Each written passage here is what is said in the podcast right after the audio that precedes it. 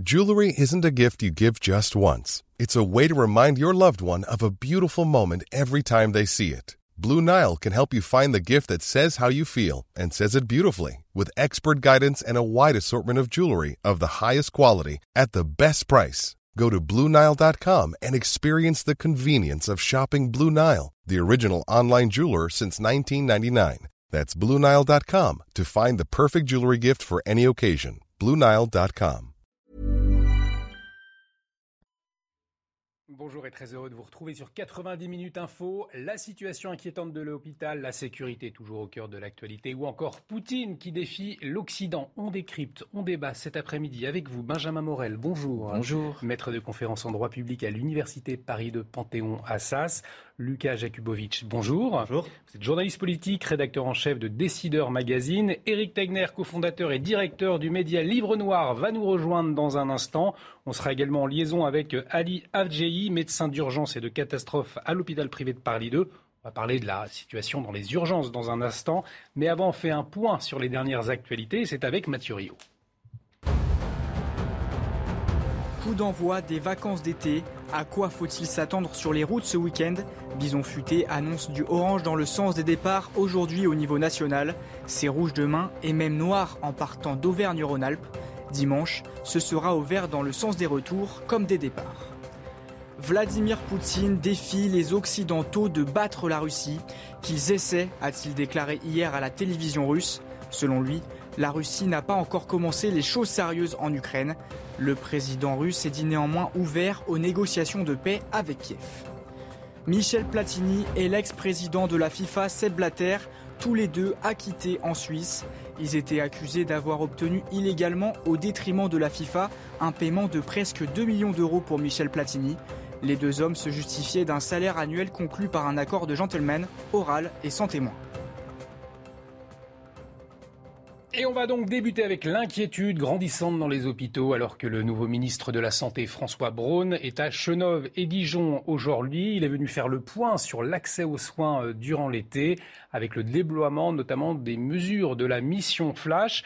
Et il s'est exprimé euh, il y a quelques instants sur la complémentarité entre la ville et euh, les campagnes. Écoutez-le principal intérêt et les principales solutions, on va les trouver au niveau des territoires. Et on voit bien ici un, très bel exemple de ce qui est euh, dans les, recommandations que nous avons fait récemment, qui vont se traduire dans les heures qui viennent par une instruction aux ARS. Cette complémentarité entre les professionnels de santé, cette complémentarité entre la ville et l'hôpital, cette complémentarité avec l'université, avec le même but qui est de répondre aux besoins de santé de la population. En ça, euh, votre exemple ici est, vraiment remarquable. Les mesures qui vont être proposées, là, vraiment, je le dis, dans les heures qui viennent, vont permettre que ce type d'exemple puisse s'exporter facilement sur l'ensemble du territoire national. Ça fait partie euh, des solutions que je veux mettre en place. Ça fait partie des solutions qui répondent vraiment aux besoins de santé d'un territoire et d'une population. Et on va en parler de cette mission flash, de la situation dans les hôpitaux. On va accueillir Ali Avjei, médecin d'urgence et de catastrophe à l'hôpital privé de Paris 2. Bonjour, merci d'être en liaison euh, avec nous.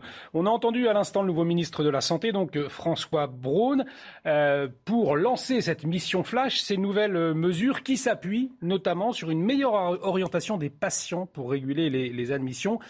cette mission flash, ces nouvelles mesures, c'est le bon cap à suivre selon vous? Bah, D'abord, euh, encore une fois, comme euh, c'est un collègue qui est actuellement aux manettes, euh, nous sommes confiants, enfin j'espère qu'il comprendra et il comprend, j'en suis certain, les problématiques. Après, il y a la politique qui va s'en mêler, le budget également. il nous parle de territoire. Oui, bien sûr, on connaît tous les problèmes, on n'avait pas besoin, et lui non plus, j'en suis certain, d'une mission flash pour pouvoir comprendre exactement ce qu'étaient les problèmes depuis des années, euh, qui sont devenus encore de plus en plus importants après cette période de Covid.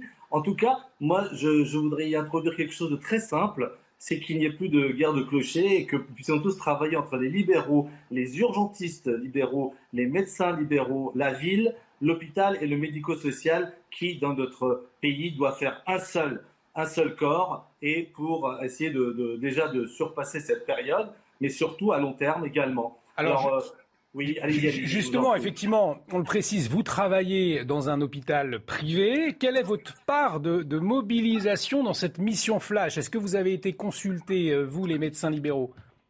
Alors, les médecins libéraux, certainement de ville, l'ont été. Moi, personnellement, non. Et les, les, gens qui sont les urgentistes libéraux, qui font 4,5 millions et demi de passages aux urgences par rapport aux 18 millions et demi de passages au public, sont effectivement un tout petit peu délaissés. Nous pouvons aider, mais nous sommes aussi avec les mêmes problématiques, notamment financiers, de personnel, effectivement de médecins, car il n'y a plus cette, cette volonté de devenir urgentiste qui existait au préalable bon, avec tous les, toutes les raisons que vous connaissez. En tout cas, nous avons aussi des, des idées. Par exemple, je l'ai déjà dit une fois sur votre antenne, de mettre des médecins d'accueil et d'orientation avec accompagnés d'un infirmier d'accueil et d'orientation expérimenté à l'accueil des services des urgences, de tous les services d'urgence.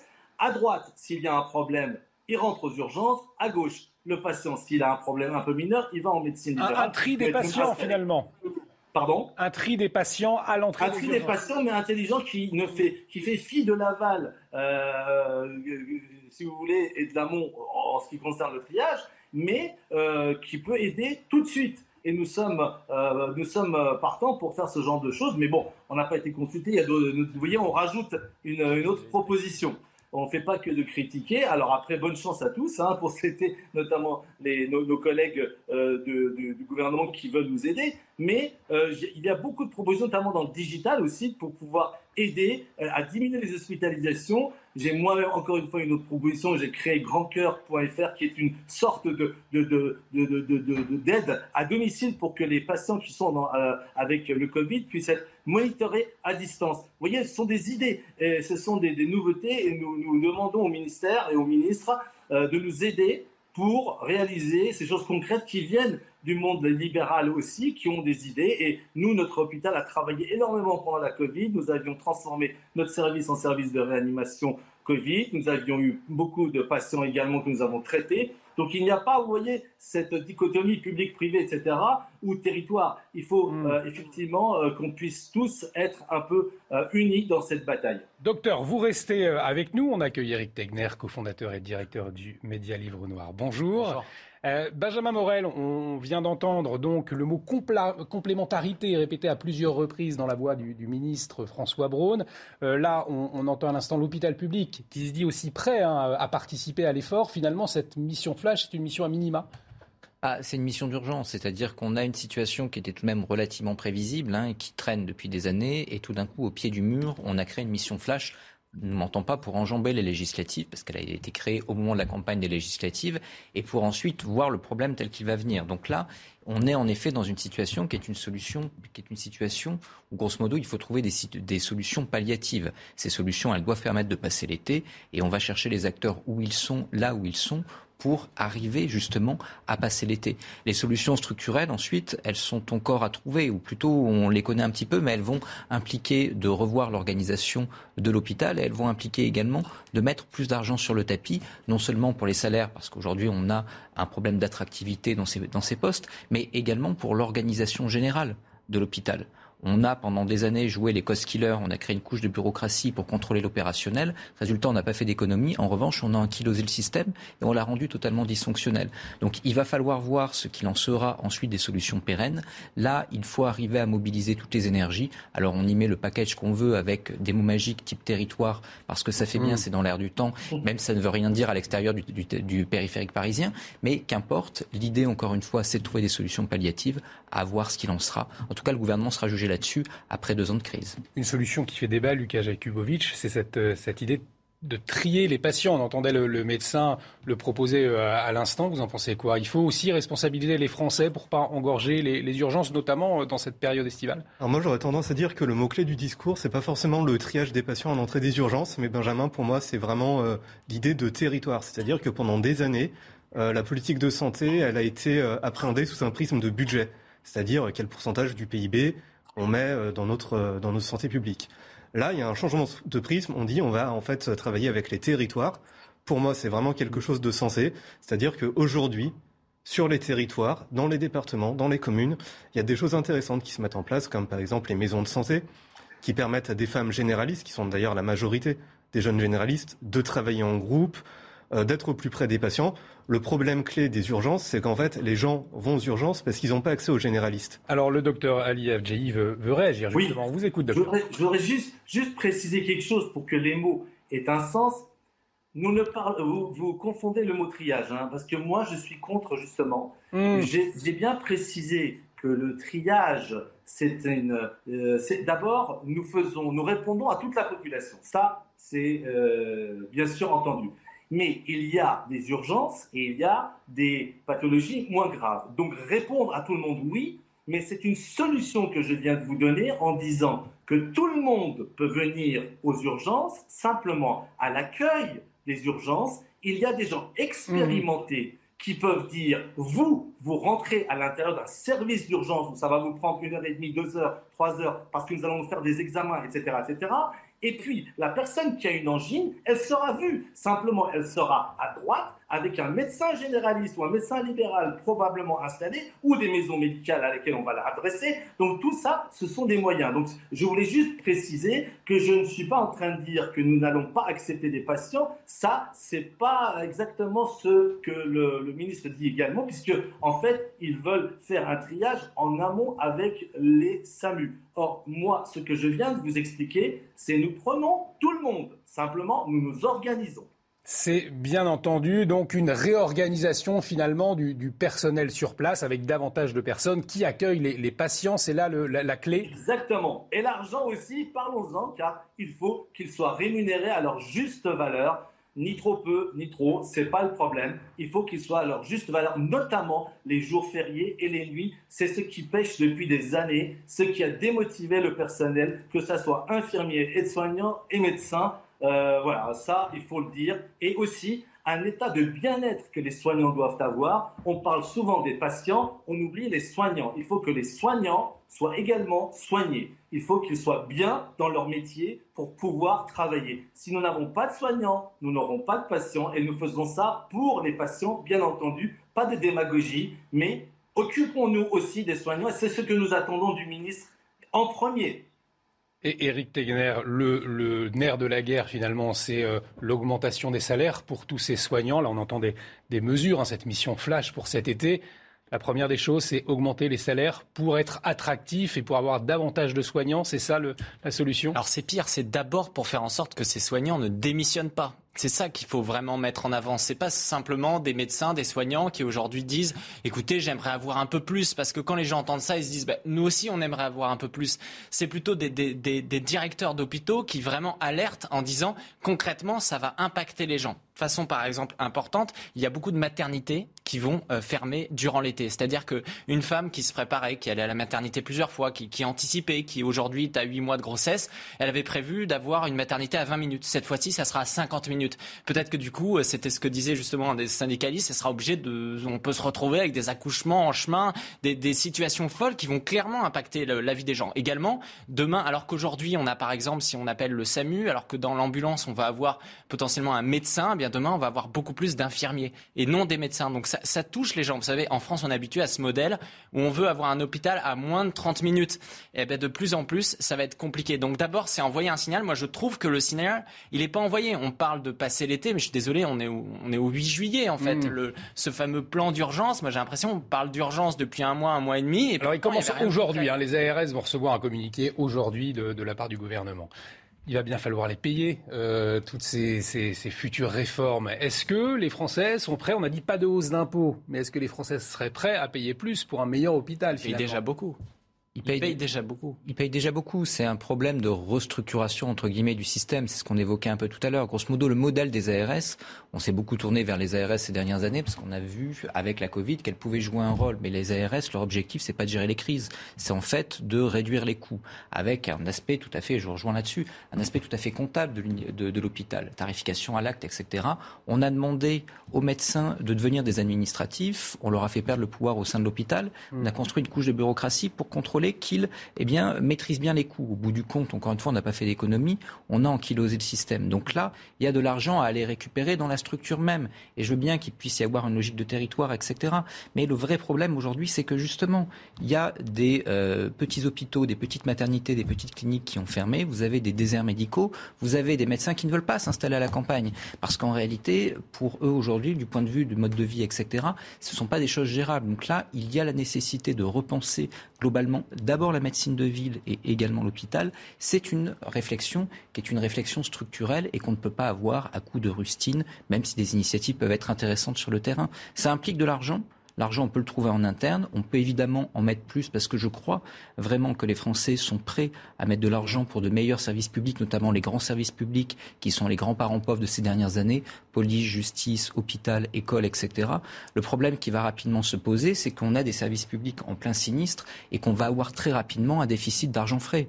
Je ne suis pas économiste, mais quand vous voyez aujourd'hui la politique monétaire de la Fed, qui sera probablement celle bientôt de la BCE, mmh. quand vous voyez la fin du quantitative easing, c'est peut-être un petit peu technique, mais il n'est pas certain que demain, il soit possible de faire du quoi qu'il en coûte, que ce soit pour les services publics ou que ce soit pour appuyer l'économie. On va vite être face à une forme de dilemme. Docteur euh, Alif euh, Avjay, avant de, vous libérer en quelques secondes, allez-y. Oui, juste, rajouter quelque chose pour euh, rajouter à ce que disait Benjamin Morel, c'est que nous avons la santé coûtait cher en France et coûtait cher parce qu'il y avait plusieurs raisons, je n'entrerai pas là-dedans, mais nous avons voulu diminuer les coûts en diminuant l'offre. Ça aussi, il faut le dire. Diminution de l'offre en diminuant le nombre des médecins, en diminuant le nombre des lits, etc., etc. Il faut le préciser aussi. La diminution de l'offre est, quelque chose de, stupide actuellement, puisque en fait, il y a plus de, demandes, il y a le vieillissement de la population, il y a, il y a beaucoup de choses qui interviennent que je ne développerai pas parce que vous n'avez pas le temps, mais en tout cas, vous savez très bien que la population demande, il y, a, il y, a, une médicalisation, certes, je comprends tout à fait la surmédicalisation, mais la diminution de l'offre a été une bêtise. Et donc, ainsi, nous pensions diminuer les coûts on a fait exactement euh, le, résultat, c'est l'inverse. Et nous allons en pâtir. Et maintenant, il faut vraiment bien se rendre compte de ça. Il faut être équilibré, mais ne pas diminuer l'offre n'importe comment. Merci beaucoup, euh, docteur Ali Avdjaï, médecin d'urgence et de catastrophe à l'hôpital privé de Paris 2. Vous allez rajouter un mot dans un instant, Benjamin Morel, mais il est 15h45 et vous le savez, c'est le rappel des titres avec Mathieu Rio. L'énorme incendie dans les Cévennes n'est pas encore fixé, mais selon la préfecture du Gard, il ne reste plus que quelques foyers de feu persistants. Les pompiers préviennent qu'il faudra encore plusieurs jours pour le maîtriser complètement. L'incendie a ravagé 620 hectares de forêt depuis hier. En Ukraine, l'armée russe pilonne les villes de la région de Donetsk, dernier territoire du Donbass encore sous contrôle ukrainien. Sloviansk et Kramatorsk sont les nouvelles cibles de Moscou. Au moins un civil a été tué hier dans cette seconde ville lors d'un bombardement russe. Aux États-Unis, le policier qui a tué George Floyd, condamné à 21 ans de prison en appel contre 22 en première instance. Derek Chauvin avait asphyxié l'Afro-Américain en mai 2020 avec son genou. Pendant son procès, il avait d'abord plaidé non coupable avant de reconnaître avoir abusé de la force.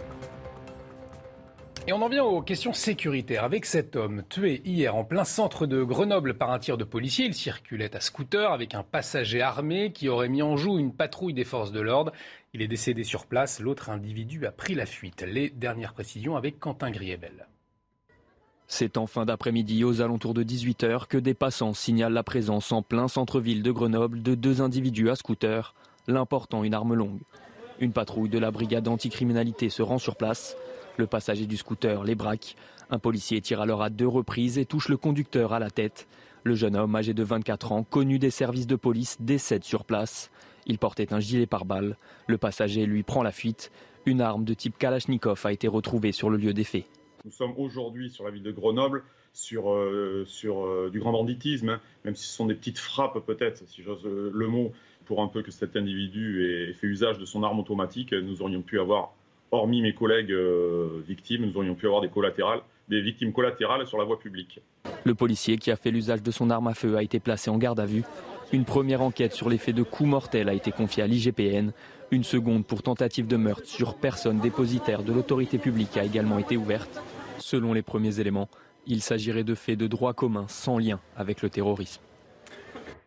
Et le commissaire Anan Bakiwi, secrétaire national chargé de la communication du syndicat des commissaires de la police nationale, est en liaison avec vous, Anan Bakiwi. Merci d'avoir accepté notre invitation. Un mot, on l'a vu, des policiers braqués à l'arme lourde, des policiers qui ripostent, des faits qui révèlent aussi une ville de Grenoble touchée par le grand banditisme, avec le sentiment que très vite, aujourd'hui, on l'entendait dans le sujet, des petites frappes basculent dans le grand banditisme. C'est Comment est-ce que vous, l'expliquez? C'est quelque chose à Grenoble que l'on observe particulièrement? Euh, Non, je ne pense pas. On a quand même malheureusement aussi euh, euh, le cas d'autres villes hein, qui sont touchées par ce phénomène de délinquance, où notamment sur des, trafiquants ou des points de deal sont tenus par des gens, hein, enfin, par des individus qui sont armés. On peut prendre Marseille, on peut prendre Lyon, on peut prendre d'autres villes. Malheureusement, il n'y a pas que Grenoble qui est touché. Lucas Jakubowicz, quand vous, voyez aujourd'hui plus en plus fréquemment euh, ces policiers visés par des, jeunes, des jeunes délinquants avec des armes lourdes, c'est quoi derrière le, nœud du problème, le fond du problème selon vous? Le nœud du problème, c'est euh, il y, a tellement de choses. Le nœud du problème, c'est déjà c'est la justice. C'est-à-dire que la police sur le terrain, elle a quand même des moyens qui sont en hausse. Elle fait un travail remarquable d'enquête, d'investigation, d'interpellation. Mais dans la réalité, euh, le budget de la justice et les moyens de la justice sont tels qu'une petite frappe comme celle qui est mentionnée là va mettre peut-être un an, deux ans à être jugée pour avoir des peines qui ne sont pas du tout dissuasives? Donc évidemment, qu'est-ce qui va se passer? Les personnes vont recommencer. Ça va commencer avec un pistolet, ça continue aujourd'hui avec une Kalachnikov. En fait, le nœud du problème, c'est à mon avis la justice. La police est à peu près opérationnelle, mais euh, c'est au niveau effectivement euh, de la magistrature, des places en prison que ça pêche. Mais là, on a aussi, Eric Degner, le phénomène de, de, ces bandes, de ces petits voyous qui très vite vont arriver euh, à gérer des, gros points de deal avec des, armes lourdes. Bien sûr. On ne voyait pas avant. Un chiffre, hein. on est sur un refus d'obtempérer à la police toutes les 19 minutes aujourd'hui en France. C'est-à-dire que le fond du problème, et on le voit dans ces débats qu'il y a eu par exemple récemment euh, du côté de la France insoumise, ce qu'on envoie comme message aux délinquants, c'est que effectivement, si à un moment donné ils menacent un policier et que ce policier du coup est obligé de répondre et que ça les tue, eh bien ce policier finit en garde à vue. C'est ce qui se passe euh, en, ce moment. Euh, il y a ce sentiment qu'on ne les soutient pas assez. Déjà, il y a la question de l'armement. Effectivement, de toute façon, ils se retrouvent avec des armes lourdes ou de l'autre côté, le policier, ben, déjà, il sait qu'à partir du moment où il utilise son arme, il y aura une enquête, qu'il a euh, simplement parfois une arme de poing. Au niveau des, voitures de police, c'est la même chose. Ils vont se retrouver avec des voitures classiques. De l'autre côté, ils vont avoir de véritables, de véritables bolides. Et que, de facto, il y a énormément de juges aussi à un moment donné. Faut quand même, il y a les moyens de la justice, mais il y a beaucoup de juges aussi qui sont euh, politisés. On sait très bien qu'il y a des magistrats qui sont quand même aujourd'hui globalement de gauche, qui ont une logique aussi laxiste, qui vont se dire qu'il faut faire de moins, il faut envoyer de moins en moins de gens en prison, excusant simplement que ça manque de places de prison, alors que justement, il faudra en construire depuis longtemps. Donc d'abord, je pense que c'est le message, parce que quand on regarde justement les témoignages, hein, parce que c'est sur les réseaux sociaux, quand ils vont menacer des policiers ou quand ils vont même euh, se tirer entre bandes rivales dessus, eh bien ils vont communiquer dessus, ils vont communiquer sur Snapchat. Donc il y a une communication, et si finalement ils font de la prison d'ailleurs, eh bien c'est là où ils vont euh, voir euh, eh bien d'autres dealers, ils vont, ils vont d'une certaine façon faire les gros bras, donc ils se moquent complètement des policiers et c'est la raison pour laquelle d'ailleurs il y a de moins en moins de gens tentés par ce métier malheureusement. Anan Bakiwi, euh, votre collègue donc à Grenoble dans ce, cas précis, précis qui, nous occupe, donc a fait usage de son arme. Euh, aujourd'hui, c'est quoi? Il, a, il y a une enquête qui va être menée, il va être euh, en garde à vue. Vous avez des éléments? Ah, Alors bon, je, moi j'ai pas d'éléments sur l'enquête en question. bien évidemment, quand il y a usage d'armes, il y a obligatoirement deux volets euh, d'enquête. Il y a une enquête qui est diligentée par l'IGPN sur le fait de l'usage d'armes en lui-même, et il y a également une enquête en généralement ouverte aussi pour euh, tentative d'homicide sur euh, personnes dépositaires d'autorité publique, qui sont en fait en parallèle. Donc après ces procédures-là, elles sont, menées en accord avec les magistrats qui sont en charge à la fois de diligenter, mais aussi de, contrôler ce genre d'enquête. Benjamin Morel. Oui, on est face à quelque chose, je dirais, qui est assez multifactoriel. Hein. Il y a les moyens de la justice qu'on a évoqués et il y a la réponse pénale. Cette réponse pénale, si vous n'avez pas plus de places de prison, et c'est pas tant les juges que le politique en réalité qui n'en construit pas et qui donc à partir de là, mais souvent un peu les juges en porte-à-faux, vous ne pouvez pas avoir de réponse pénale dissuasive. Ensuite, il y a deux autres grands facteurs. Il y a d'un côté aujourd'hui le trafic d'armes avec notamment depuis l'Europe de l'Est, depuis la chute mm. du bloc communiste, eh bien, des flots qu'on arrive difficilement à endiguer et qui fait qu'aujourd'hui, il devient assez possible d'avoir accès à ce type d'armement. Et ensuite, il y a de l'éternel problème du trafic de drogue. C'est-à-dire que vous pouvez toujours considérer que, euh, eh bien, il pourrait y avoir une réponse pénale adaptée, mais au vu des sommes en jeu, au vu de la possibilité qu'il y a à la fois de maîtriser un territoire et d'avoir, je dirais, une carrière dans le trafic de drogue pour certaines petites frappes, eh bien, la peine ne sera jamais tout à fait dissuasive. Or là, malheureusement, à part euh, d'un côté la légalisation, de l'autre le coupage à la racine des sources d'approvisionnement, le démantelage des points de deal, qui est la politique menée depuis des années, est une politique qui est une politique en réalité purement symptomatique vous démantelez un point de deal, mais un autre se recrée à côté, mm. tout bêtement parce que vous avez une demande, que vous avez une production et qu'au bout du compte, en bon capitaliste, les dealers ont compris que quand vous avez une demande et une production, eh bien, il y a un deal. Alors, il y a un phénomène qui est très difficile également à endiguer pour les policiers, c'est celui des rodéos. On va en parler euh, dans un instant, restez avec nous, mais tout de suite, c'est la pub. Et de retour sur le plateau de 90 minutes info pour cette deuxième partie avec vous, Benjamin Morel, Lucas Jakubovic, Eric Tegner. On vous écoute dans un instant. On va parler euh, des rodéos urbains. Mais avant, on fait un point sur les dernières actualités euh, importantes et on en parlait. Le déplacement de François Braun, le ministre de la Santé et de la Prévention, était à Chenov en Côte d'Or. Il s'est rendu à la maison universitaire de santé et de soins primaires pour échanger avec les professionnels de santé. Il a rappelé l'importance de la complémentarité entre la ville et l'hôpital. Écoutez. Le principal intérêt et les principales solutions, on va les trouver au niveau des territoires. Et on voit bien ici un, très bel exemple de ce qui est euh, dans les, les, recommandations que nous avons fait récemment, qui vont se traduire dans les heures qui viennent par une instruction aux ARS. Cette complémentarité entre les professionnels de santé, cette complémentarité entre la ville et l'hôpital, cette complémentarité avec l'université, avec le même but qui est de répondre aux besoins de santé de la population. En ça, euh, votre exemple ici est, vraiment remarquable. Les mesures qui vont être proposées, là, vraiment, je le dis, dans les heures qui viennent, vont permettre que ce type d'exemple puisse s'exporter facilement sur l'ensemble du territoire national. Ça fait partie euh, des solutions que je veux mettre en place. Ça fait partie des solutions qui répondent vraiment aux besoins de santé d'un territoire et d'une population. Les Cévennes continuent de s'embraser. Vous allez le voir sur ces images impressionnantes. Les flammes ravagent la végétation. Plus de 600 hectares sont déjà partis en fumée. 700 pompiers sont mobilisés pour lutter contre le feu. La Direction générale de la sécurité civile a recommandé une grande prudence jusqu'à dimanche en raison d'un très fort danger d'incendie en zone méditerranéenne. Écoutez cet habitant qui a assisté au départ de feu. On a voulu essayer de, retourner à la maison tout à l'heure et la gendarmerie nous a, interdit de, rentrer. On a pu voir de, la maison le, départ du, feu, puis on a vu de la fumée, puis on a vu après de la fumée noire, puis, puis au moment on a entendu le bruit des flammes et c'est ce qui nous a fait euh, partir. Quoi. C'était flippant, quoi. C'était flippant. Michel Platini et l'ex-président de la FIFA, le Suisse Sepp Blatter, ont été acquittés. Le tribunal pénal fédéral de Bellinzone n'a pas suivi les réquisitions du parquet qui avait requis mi-juin, euh, respectivement, un an et huit mois de prison avec sursis. Ils étaient accusés d'avoir obtenu illégalement, au détriment de la FIFA, un paiement de presque 2 millions d'euros pour Michel Platini. La sécurité, on va en parler dans un instant. Pendant plusieurs heures, nous avons accompagné le brigadier chef Henri Pierre de la brigade territoriale de contact quartier avec deux de ses hommes et découvert leur quotidien. Ces policiers du commissariat central du 10e arrondissement de Paris interviennent sur plusieurs endroits sensibles, notamment autour de la gare du Nord où les toxicomanes sont nombreux. Reportage avec Régine Delfour et Jean-Laurent Costantini. Le brigadier chef Henri Pierre, appelé H, patrouille avec ses hommes autour de la gare du Nord. Il contrôle deux toxicomanes. L'un semble désorienté. H entame le dialogue avec lui. de te remettre, si t'as besoin des, pas besoin des pompiers, là, ça va? Son objectif, créer un tissu social pour pouvoir recueillir des informations et agir au plus vite. Quant à la violence envers les policiers, H temporise. On subit moins d'agressions parce que on fait ce qu'il y a à faire euh, de façon quotidienne.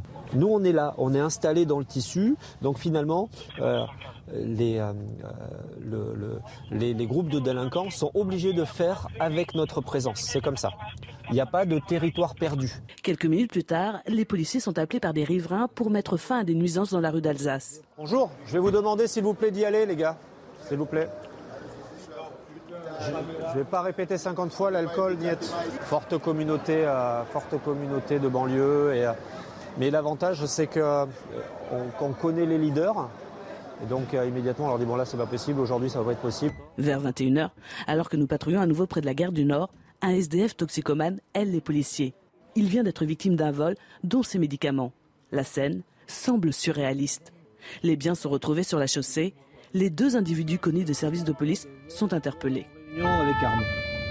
Et puis journée de départ en vacances aujourd'hui avec un trafic très chargé sur les routes. Bison futé annonce du orange dans le sens des départs ce vendredi au niveau national. Et puis ce sera rouge si vous partez d'Île-de-France ou d'Auvergne-Rhône-Alpes. Pour demain, le trafic sera rouge sur tout le territoire et noir en Auvergne-Rhône-Alpes. Retour au vert attendu pour dimanche. Et place euh, au débat dans 90 minutes info. On va continuer de parler des questions de sécurité, plus précisément la question euh, des rodéos que la justice peine à enrayer. Euh, les délinquants, désormais, sécurisent, barricadent ces zones où ils font du rodéo pour empêcher les policiers d'intervenir et même pour s'en prendre à eux. Regardez ce qui s'est passé à Vigneux-sur-Seine dans le département de l'Essonne.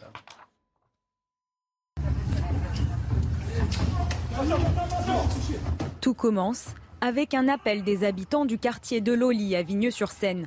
Une brigade de la BAC se déplace pour mettre fin aux nuisances sonores dans ce quartier sensible de banlieue parisienne.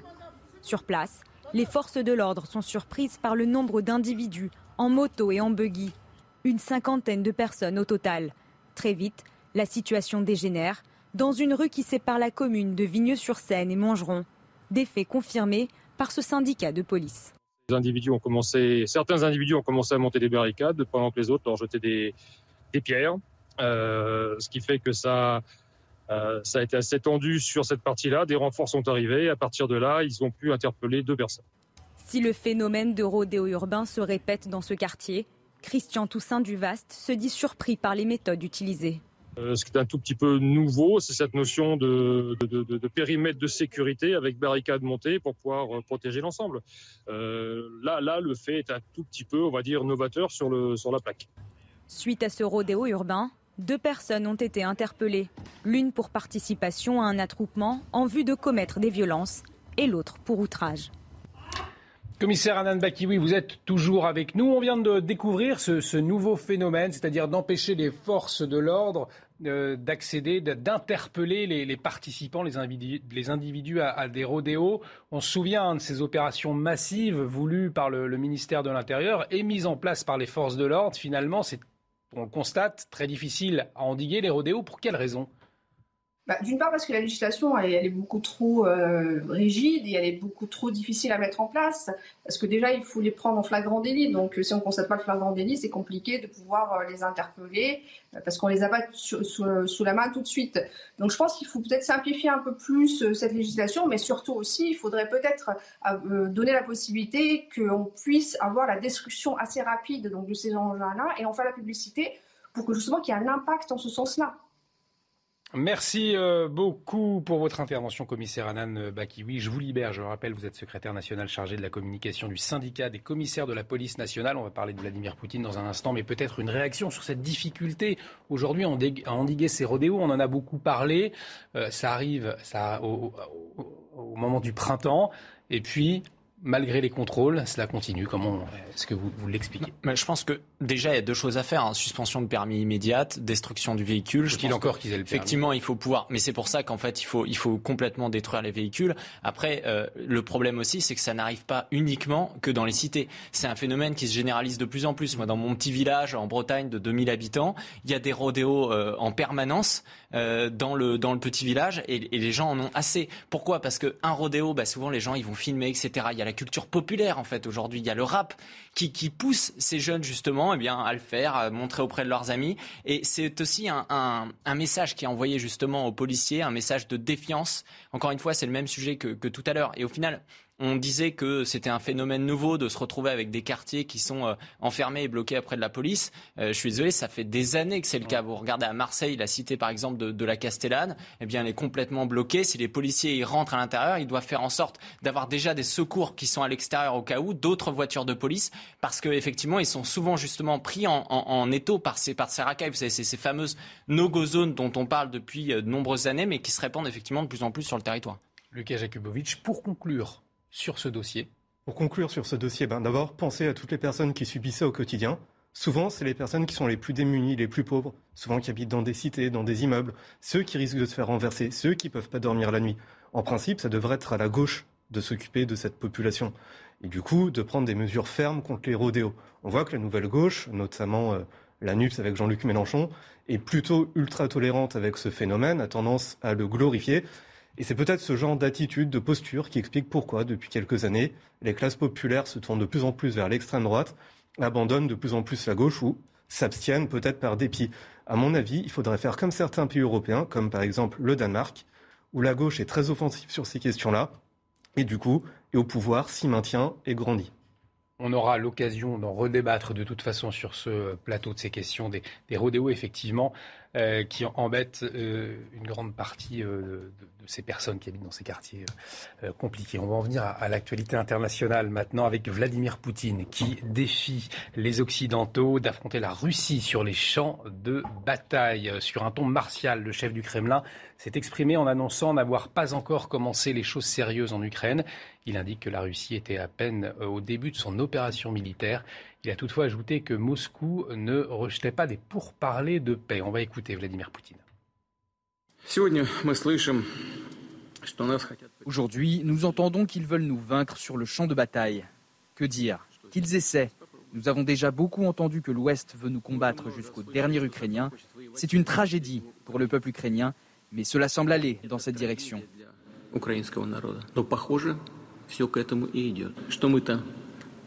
Chacun doit savoir que nous n'avons pas encore commencé les choses sérieuses. En même temps, nous ne refusons pas les négociations de paix, mais ceux qui les refusent doivent savoir que plus longtemps ils refuseront, plus il leur sera difficile de négocier avec nous. Et pour en parler, Gérard Vespierre, analyste en géopolitique et fondateur du site web Le Monde Décrypté, nous a rejoint. Gérard euh, Vespierre, merci euh, d'être avec nous. Euh, on a entendu donc Vladimir Poutine défier les Occidentaux. Les choses sérieuses n'ont pas commencé, dit-il. Comment interpréter ces, mots du chef du Kremlin? Une nouvelle escalade diplomatique? Bonjour à vous tout d'abord. Oui, et je crois un, petit peu pathétique parce que si on regarde les non pas, n'est-ce pas les tristes faits, si on cumule euh, la situation ukrainienne et la situation russe en termes de blessés et de morts, il y a plus de 100 000 blessés et morts actuellement dans ce conflit.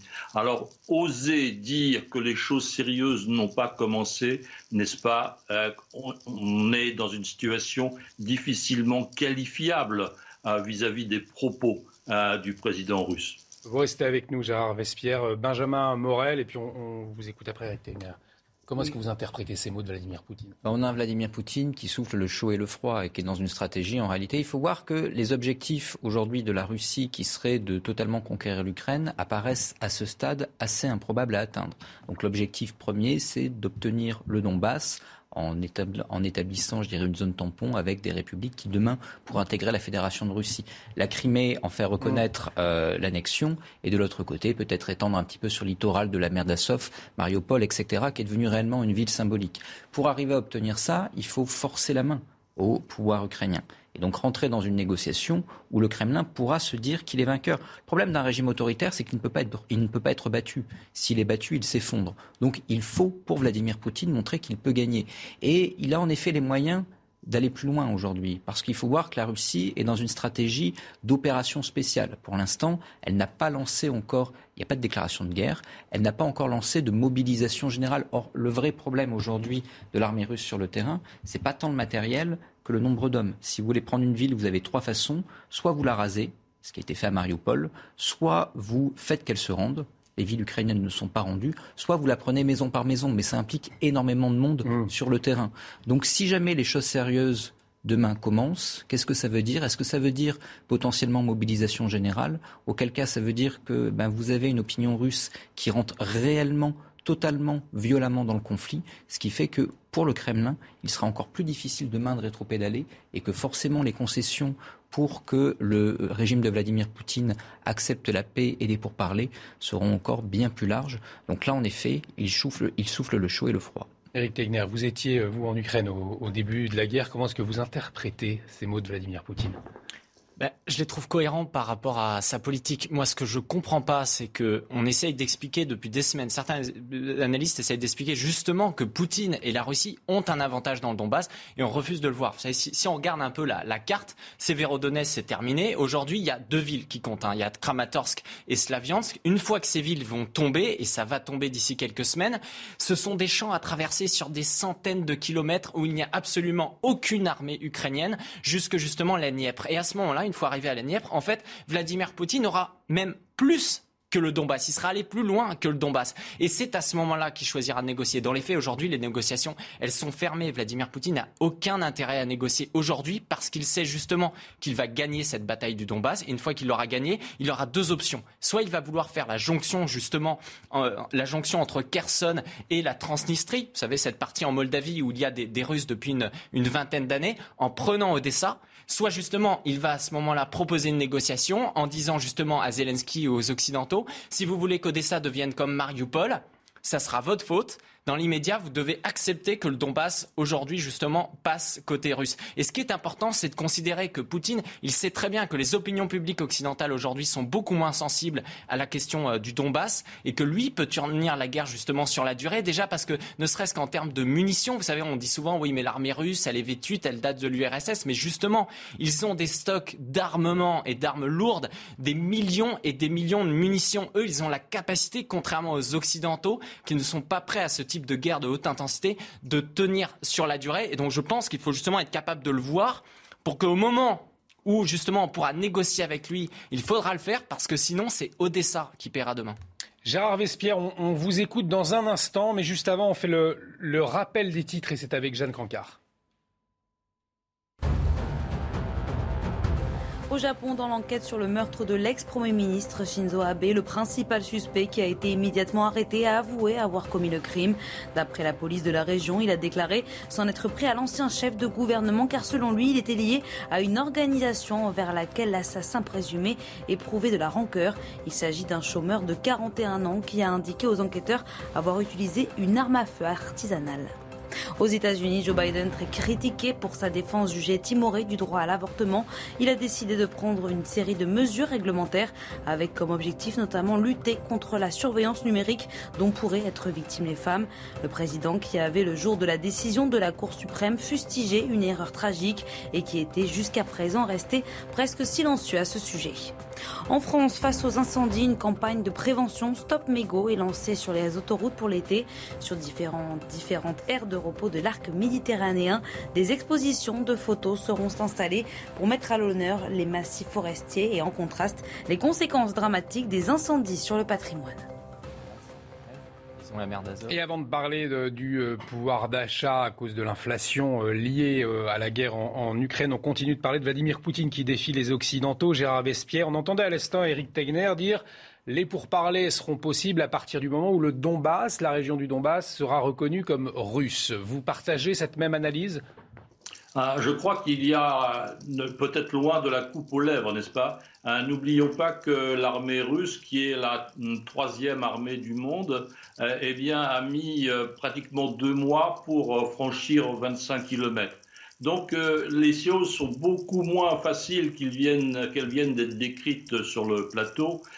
Il y a une réelle difficulté de l'armée russe a progressé et d'ailleurs ils viennent de décider à une période, disons, de, de repos, de cessation de, de l'avancée euh, pour reprendre un petit peu des forces, si je puis dire. Or, pendant ce temps-là, euh, les Ukrainiens vont recevoir de plus en plus de matériel occidental, de ces fameux systèmes d'artillerie et de roquettes à longue portée euh, qui vont pouvoir, euh, disons, frapper les installations russes dépôts de matériel, centre de commandement, et cela a déjà été fait. Et je pense qu'on euh, doit être très très prudent dans la capacité de l'armée russe à aller jusqu'au bout euh, de la prise du Donbass. En tout cas, en termes de semaines, voyez-vous, il a fallu deux mois pour progresser de 25 km. Ces livraisons d'armes occidentales, Gérard Vespierre, elles suffisent euh, pour permettre la résistance ukrainienne? Elle devrait donner un tournant à cette situation, euh, mais c'est une opération euh, où ce sont des opérations très compliquées. Il y a un long chemin entre euh, les États-Unis et le front du Donbass. Il y a un long chemin entre les centres de production d'armement en France et le Donbass. Donc il faut acheminer à, la frontière ukrainienne. Il faut ensuite acheminer auprès du front et il faut aussi former les opérateurs. Donc il y a cette nécessité de délivrer et de former, euh, ce qui a pris deux à trois semaines de plus que ce qu'il était euh, généralement estimé. Mais je pense que maintenant, au mois de juillet, on va avoir une capacité de frappe à longue portée, 60-70 km, euh, de la part de l'armée ukrainienne, qui devrait apporter des changements dans la situation militaire totale. Avant de vous libérer, Gérard Vespierre, Eric Tegner, vous vouliez réagir hein, aux, propos que vous venez d'entendre. Oui, moi ça me surprend en fait. D'accord, les Ukrainiens, ils vont avoir justement des missiles à, longue portée, mais pour tirer sur quoi? C'est-à-dire qu'à un moment donné, est-ce qu'ils vont tirer du coup sur les territoires qui viendront d'être pris par les Russes? Donc sur les populations ukrainiennes. C'est cela aujourd'hui dont on est en train justement d'assister, c'est le fait d'arriver vers un bain de sang lorsque ce, monsieur explique euh, en disant que les, Russes, les Russes, ils ont pris du temps justement, ils ont pris que deux ou trois mois, mais les Russes, ils ont le temps. Je suis désolé, il y a des guerres américaines, ils ont pris 15 ans avant d'avoir de résultats. Et il n'y avait pas de résultats. Aujourd'hui, il y a des résultats concrets. Et comme je l'expliquais tout à l'heure, oui, il y a des endroits justement euh, où les Russes peuvent se bloquer parce qu'il y a des points de blocage justement dans des villes parce qu'il n'y a pas de combat aujourd'hui euh, dans, les territoires et dans les champs. Donc une fois que ces villes, elles tombent, il y a des pans entiers des territoires qui tombent. Et ça, il faut le prendre en, considération. Il faut aussi que, malgré l'envoi de, dire, de, canons et d'artillerie du côté occidental en Ukraine, faut, faut regarder quand même la taille de l'Ukraine. C'est bien plus grand que la France. Et donc lorsque vous envoyez euh, un, char ou autre, eh bien il faut pouvoir aussi l'entretenir, l'entretenir très régulièrement. Moi justement, j'avais rencontré un, chef de brigade euh, pro-russe qui était justement dans le Donbass et je lui avais posé la question en disant est-ce que vous êtes inquiet justement de l'arrivée de, ces chars euh, mmh. occidentaux du côté ukrainien? Il, a souri en me disant ils ne sauront pas les entretenir parce que pour les entretenir il faut faire des centaines de kilomètres, revenir en arrière parce que Kiev est beaucoup plus éloigné. Donc je trouve que là-dessus quand même il y a il y a un aveuglement que je n'arrive pas à comprendre justement.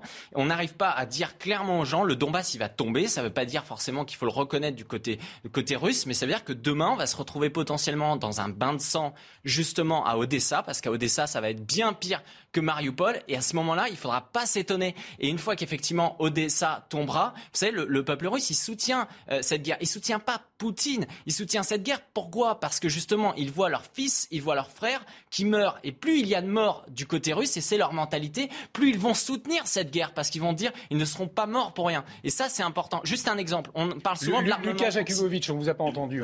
oui. Non, je répondre et Gérard Vespierre ensuite. Pour, pour revenir au cœur du discours de Poutine, ce qui est intéressant, c'est qu'en fait, quand on étudie ces discours, il y en a deux. Il y a un discours euh, à destination des populations occidentales, c'est-à-dire on n'a pas encore tout donné, on peut aller encore plus fort, l'idée c'est d'effrayer. En Russie, en russe, quand il s'adresse aux Russes, il tient pas du tout ce discours. Pourquoi? Parce que là, Eric, je ne suis pas d'accord avec toi. On a toujours le fantasme du peuple russe résilient euh, qui, comme en 1941, est prêt à mourir par millions pour une cause. Aujourd'hui, ce qui fait le plus peur aux Russes, c'est reconnaître les pertes civiles. Pourquoi? Parce que dans la société russe, il n'y a pas beaucoup de contre-pouvoirs. Il n'y a pas beaucoup d'ONG. Les seuls contre-pouvoirs importants, c'est les collectifs de mères de soldats. C'est elles qui ont permis de mettre fin à la guerre d'Afghanistan. C'est elles qui ont permis de mettre fin à la guerre de Tchétchénie. Le collectif des mères de soldats, on n'en parle pas beaucoup en France, c'est vraiment extrêmement important. Et en fait, euh, comment dire, il n'a pas du tout intérêt à augmenter l'intensité du combat, à décréter la mobilisation générale parce qu'à partir de là, justement, le peuple russe le suivra pas. Il y a un risque de contestation interne. Mais il n'a pas besoin pour l'instant de la mobilisation. Gérard Vespierre, Gérard Vespierre souhaite réagir hein, aux, propos que vous, venez d'entendre, Gérard. Oui, il faut regarder les choses militaires, n'est-ce pas, avec un esprit de précision. Euh, il y a des centaines et des centaines d'objectifs que l'armée ukrainienne peut euh, frapper, des objectifs militaires russes dans le Donbass. Et je recite ce que j'ai dit tout à l'heure, à savoir les postes de commandement, à savoir les entrepôts, à savoir les positions d'artillerie. Tout ça est totalement connu de l'armée ukrainienne grâce à l'apport de renseignements euh, fournis par les Occidentaux et bien sûr en priorité Washington et l'ensemble des services euh, satellitaires, si je puis dire. Donc il y a une capacité importante dans les semaines à venir de frappe de la part de l'armée ukrainienne sur l'ensemble du dispositif militaire russe dans le Donbass en épargnant totalement les populations civiles ukrainienne. 20 morts à Donetsk hier soir, justement. Donc c'est-à-dire qu'à un moment donné, Aujourd'hui, euh, il y a énormément de pertes civiles et il faut arrêter de faire croire que les tirs du côté ukrainien, ils seront extrêmement ciblés. Je dis ça pas du tout pour défendre justement la cause russe, pour expliquer que c'est ce qui va de plus en plus radicaliser les Russes dans cette guerre. Parce que pour les Russes, aujourd'hui, cette guerre, elle ne date pas d'il y a trois mois. À un moment donné, elle date depuis 2014. Il faut savoir que Poutine, il avait des pressions en interne. Pourquoi?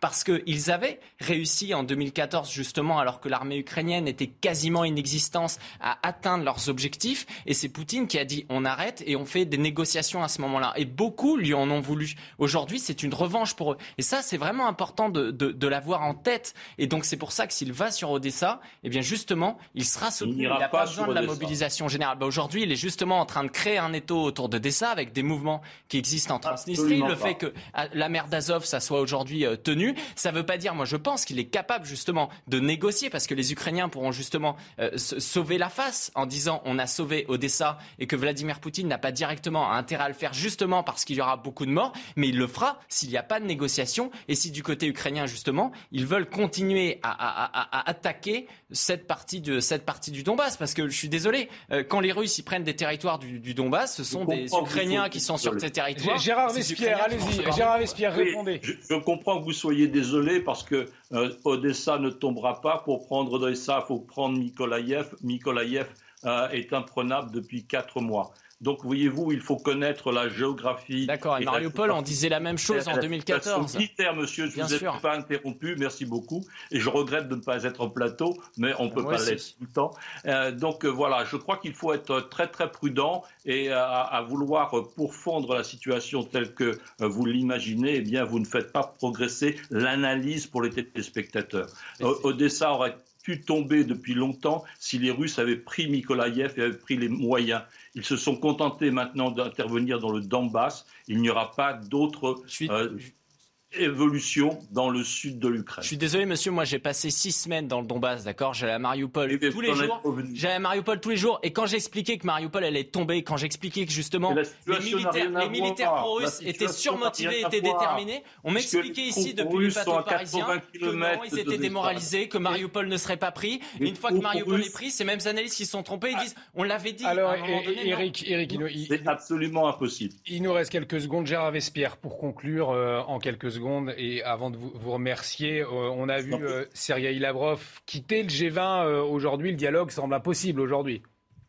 Mais écoutez, je crois que le, dialogue est possible à partir du moment où la partie russe reste, n'est-ce pas et, elle sera bien obligée parce qu'il n'y a aucune guerre qui n'ait pas abouti à des négociations. Donc il peut y avoir un théâtre, effectivement, du mouvement de sortie ou d'entrée dans des salles de réunion, mais à un moment, la Russie sera bien obligée d'être à la table et autour du tapis Merci Gérard Vespierre, analyste en géopolitique et fondateur du site web Le Monde Décrypté, d'avoir été en liaison avec nous. On revient euh, dans un instant, on va parler du pouvoir d'achat, euh, l'inflation, cause directe de ce conflit en Ukraine, mais avant la pub.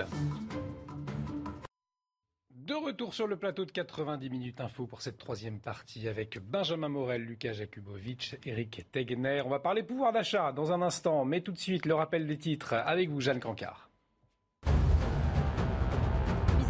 le port du masque n'est pas obligatoire dans les transports en commun, mais reste fortement recommandé.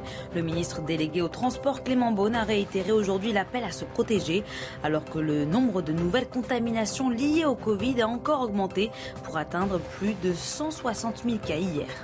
À Grenoble, un jeune homme de 24 ans a été abattu par la police en plein centre-ville. Il circulait à scooter avec un passager armé qui a commencé à braquer son arme de type Kalachnikov en direction des policiers. Le policier, auteur des tirs, a lui été placé en garde à vue. En Russie, un élu municipal a été condamné à 7 ans de prison pour avoir dénoncé l'assaut contre l'Ukraine. Depuis le 24 février dernier, date de l'entrée des forces russes en Ukraine, les autorités ont introduit une série de lois pour punir de lourdes peines ceux qui réprouvent publiquement cette attaque, bannissant au passage l'emploi des mots guerre et invasion. Le pouvoir d'achat, priorité affichée donc du gouvernement pour faire face à l'inflation avec un projet de loi présenté hier euh, en Conseil des ministres et des mesures euh, concrètes euh, présentées comme la revalorisation prestations familiales, la hausse des salaires pour les fonctionnaires, baisse des cotisations sociales pour les travailleurs indépendants, redevance audiovisuelle supprimée, on y reviendra sur ces mesures un peu plus tard, mais des mesures qui vont coûter 20 milliards d'euros alors qu'on sait que la dette euh, explose. On écoute à ce sujet Pierre Moscovici, le président de la Cour des comptes. Dans la crise Covid, on a consenti à ce qu'on appelle le quoi qu'il en coûte. Et c'était normal. Ça, la Cour des comptes, pour le coup, l'a dit sans bémol. Euh, pour une raison très simple. On menaçait nos vies. Et puis c'était l'économie mondiale qui était, euh, franchement, complètement effondrée. Euh, l'inflation, c'est autre chose. L'inflation, c'est un mal que nous connaissons, qu'il faut combattre par des remèdes qui sont pour beaucoup des remèdes monétaires, par des remèdes structurels. et donc, s'il y a des mesures à prendre, bien. Mais qu'elles soient ciblées. En l'occurrence, pas de quoi qu'il en coûte inflation après le quoi qu'il en coûte Covid. Nous n'en avons pas les moyens, en effet, nos finances publiques sont trop dégradées. Par ailleurs, des mesures ciblées sont plus justifiées et il convient aussi qu'elles soient temporaires, c'est-à-dire qu'elles ne soient pas là pour toujours, qu'elles soient là mmh. pendant la durée du phénomène inflationniste, c'est-à-dire au pic inflationniste. C'est 20 milliards d'euros de dépenses et une grande partie de ces dépenses sont financées par des recettes fiscales exceptionnelles. Pourquoi est-ce qu'il y a de bonnes recettes fiscales? Bah Parce qu'il y a eu de la croissance et que nous avons créé des emplois. La croissance, ça fait de l'impôt sur les sociétés. Les emplois, ça fait des cotisations sociales. 55 milliards d'euros de recettes fiscales supplémentaires qui nous permettent de financer ce paquet pouvoir d'achat sans creuser la dette et sans alourdir le déficit qui doit être en 2022 de 5%. Bruno Le Maire qui répondait à Pierre Moscovici, Benjamin Morel. Euh, des mesures à plus de 20 milliards euh, de quoi qu'il en coûte, ça continue finalement euh, sur l'inflation? Non, je rappelle qu'on dépensait parfois jusqu'à 10 milliards par mois durant la crise Covid. Donc là, on n'est pas tout à fait malgré tout dans les mêmes ordres d'échelle. Mais ça malgré tout posé un problème. Il faut voir qu'il y a plusieurs types d'inflation. L'inflation, c'est pas un phénomène, je dirais, monochrome. Vous avez une inflation qui est une inflation monétaire. L'inflation, en règle générale, c'est quand vous avez une augmentation de la masse monétaire qui est plus importante que la hausse de votre production. C'est pas vraiment ce à quoi on assiste. Mmh. On a une inflation, je dirais, beaucoup plus euh, liée à la hausse du coût des matières premières et à un peu de spéculation. Vous avez une hausse du prix de l'énergie, ça ne touche pas que la hausse des prix à la pompe ça touche en fait tout l'ensemble des prix, tout bêtement parce que votre yaourt, eh bien, il a besoin d'énergie pour être produit. Une fois qu'il est produit, il a besoin de pétrole pour arriver jusqu'à la supérette. Et donc, ce faisant, le prix du yaourt va être rehaussé comme le prix de tous les produits de consommation. Or, pour lutter contre ça, les remèdes qu'on peut avoir contre l'inflation strictement monétaire sont moyennement efficaces puisque c'est pas encore une fois d'abord ce problème-là.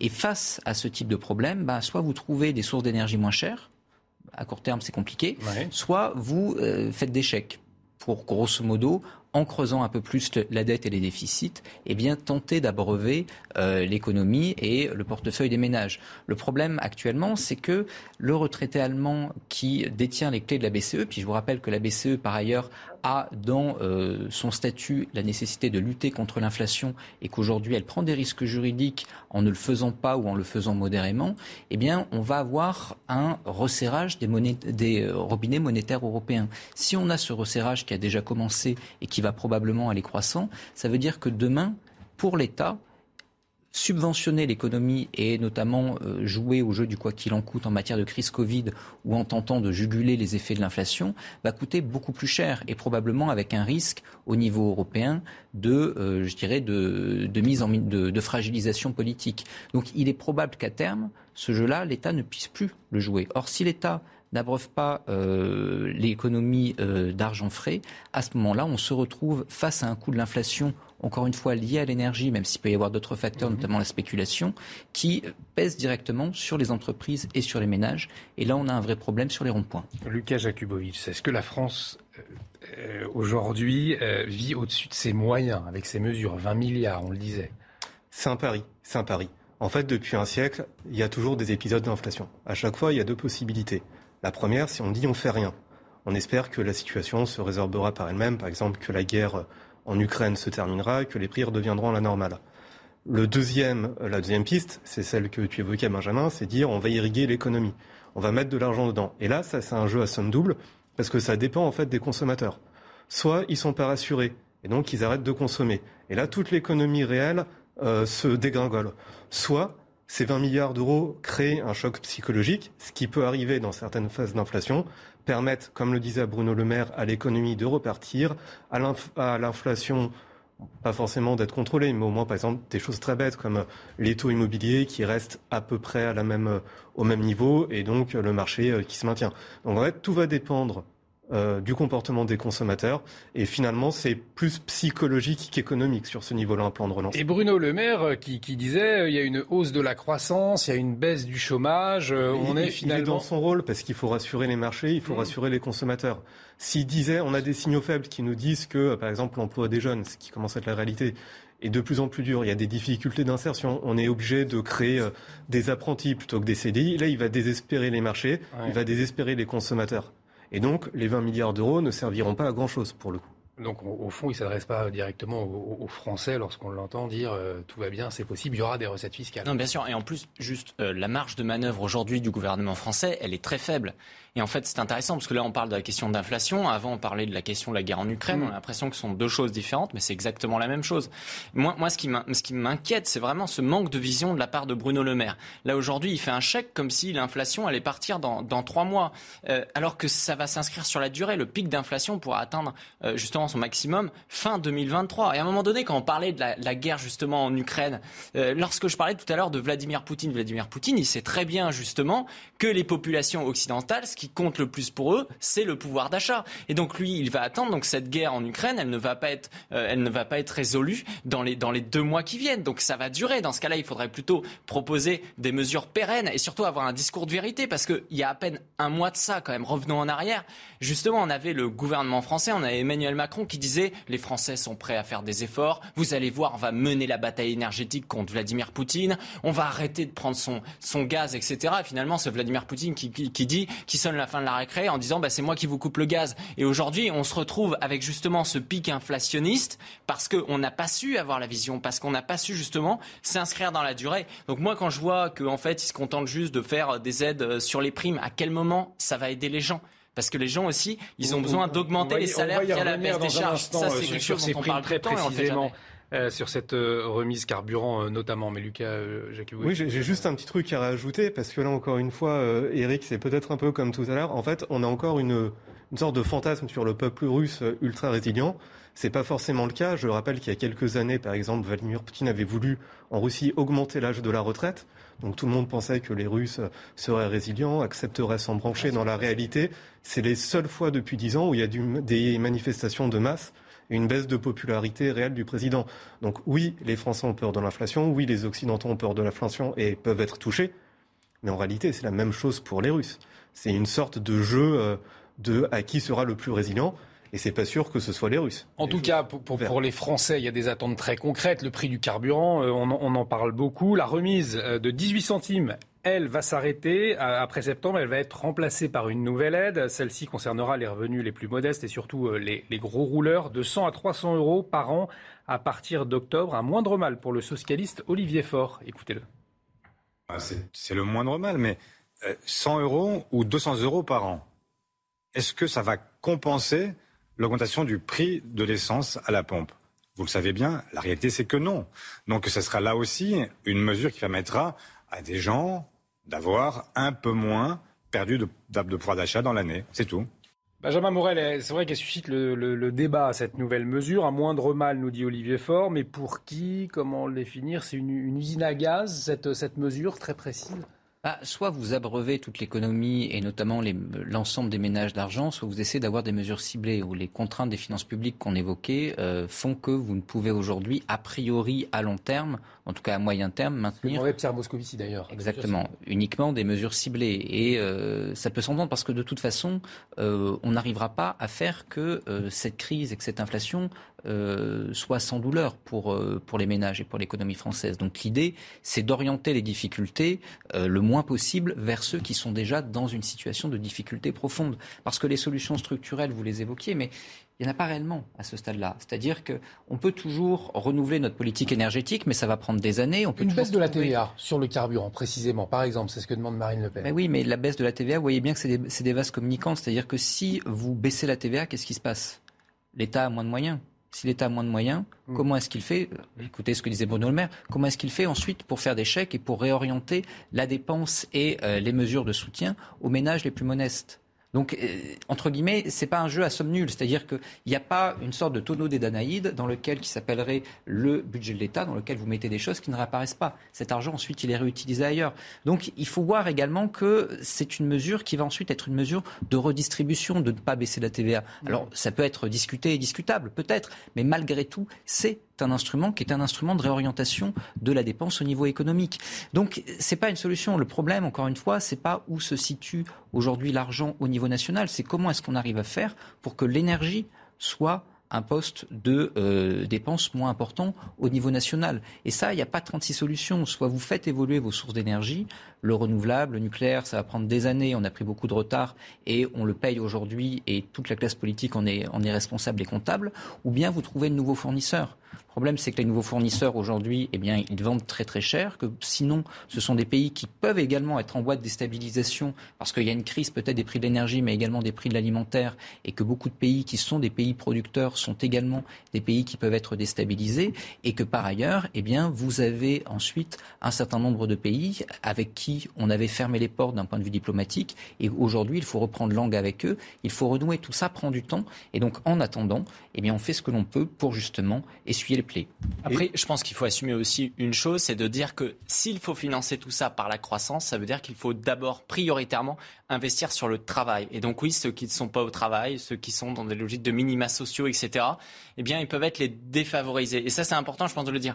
Aujourd'hui, on assiste aussi, et c'est un problème qui datait d'ailleurs d'avant de la guerre en Ukraine, sur la question des matières premières, et également, et surtout, sur le fait qu'en fait, il y a énormément aujourd'hui d'entrepreneurs qui ils ont besoin d'emplois. Parfois, il y en a dans les territoires qui ont une trentaine, une quarantaine d'emplois qui sont non pourvus. Alors, Comment on va faire aujourd'hui pour justement leur permettre d'avoir euh, demain des salariés? Ces salariés-là, ils se disent quoi? Ils se disent je vais aller dans un endroit, je vais devoir prendre la voiture, ça va être loin, ça va me coûter cher. Donc quand on leur dit vous aurez une prime maintenant. Ils n'en savent rien si dans six mois il y aura encore cette prime. C'est pour ça que ce que je comprends pas, c'est que ce qui compte aussi, pour rassurer les gens, pour aussi faire en sorte que cet argent, il ne soit pas juste gardé sur un compte bancaire, mais qu'il soit investi dans la consommation. Il faut proposer une vision. Parce que lorsqu'on va faire des chèques, moi, les Français aujourd'hui, ils vont plutôt avoir tendance à se dire on économise parce que demain, il va y avoir une crise. Donc ils ne vont pas autant justement réinjecter cet argent dans l'économie. Et il y a justement des instituts qui mettent ça en avant. Et Bruno Le Maire, je trouve que là-dessus, il ment un peu sur, sur les chiffres et ça pose problème. Lucas Jakubowicz, c'est ce que justement Bruno Le Maire, il n'est pas euh, optimiste euh, dans, ses propos pour que les Français, justement, le soient pour l'avenir. Il faut regarder euh, dans l'histoire, depuis un siècle, à chaque fois qu'il y a eu des inflations et qu'il y a eu des plans de relance, est-ce que la population a consommé Ou bien, comme le dit Eric, est-ce qu'elle a épargné? En fait, c'est une fois sur deux. Une fois sur deux, il y a épargne, une fois sur deux, il y a dépense. Qu'est-ce qui permet de créer la confiance mm. et la dépense, c'est le discours des pouvoirs publics. Alors, certes, ils peuvent surjouer le rôle d'optimiste, mais quelque part, c'est leur métier. À voir si ça prendra ou pas. Après, en ce qui concerne euh, les postes qui sont non pourvus, etc., ça c'est un problème qui est beaucoup, euh, beaucoup plus structurel. Et effectivement, euh, une aide de six mois ou de 20 ans ne, ne va pas changer à grand-chose. Après, ça c'est au rôle de l'État, État stratège, de tout repenser mais c'est un volet autre que celui. C'est pas compliqué de, de, proposer des baisses des charges, donc de facto aussi des baisses des charges au niveau patronal, mais aussi des baisses des charges au niveau salarial, ce qui fait qu'il faut augmenter à un moment donné les salaires. Je pense que c'est pas être socialiste aujourd'hui de dire que face justement à l'inflation et une inflation qui va durer, hein, parce que ça fait des années que le quantitative easing justement on le fait marcher au niveau de, de la BCE. On s'attendait à ça. Michel Leclerc disait qu'on l'avait, qu'on la sous-estime cette inflation. Euh. Mais bien sûr, alors elle est de deux points, elle est de deux points inférieure à la réalité, parce qu'il y a beaucoup beaucoup plus de contrôle justement par rapport à, par rapport à l'Allemagne. Et c'est une inflation qui est reportée qu'on va, qu'on va se prendre d'ici 2023. Juste Lucas un, et Benjamin ensuite. Juste un petit truc pour euh, compléter ce, qui a, ce que vient de dire Eric. Euh, alors effectivement, les patrons attendent aussi des, des gestes, des baisses de charges, mais c'est la même problématique que pour les salariés. Eux aussi vont se dire est-ce que c'est pérenne ou pas? Est-ce qu'on va devoir rembourser ou pas? Est-ce que les charges vont augmenter à terme ou pas? En fait, une politique en période d'inflation, et c'est là toute la difficulté de la chose, c'est qu'elle est toujours euh, court-termiste.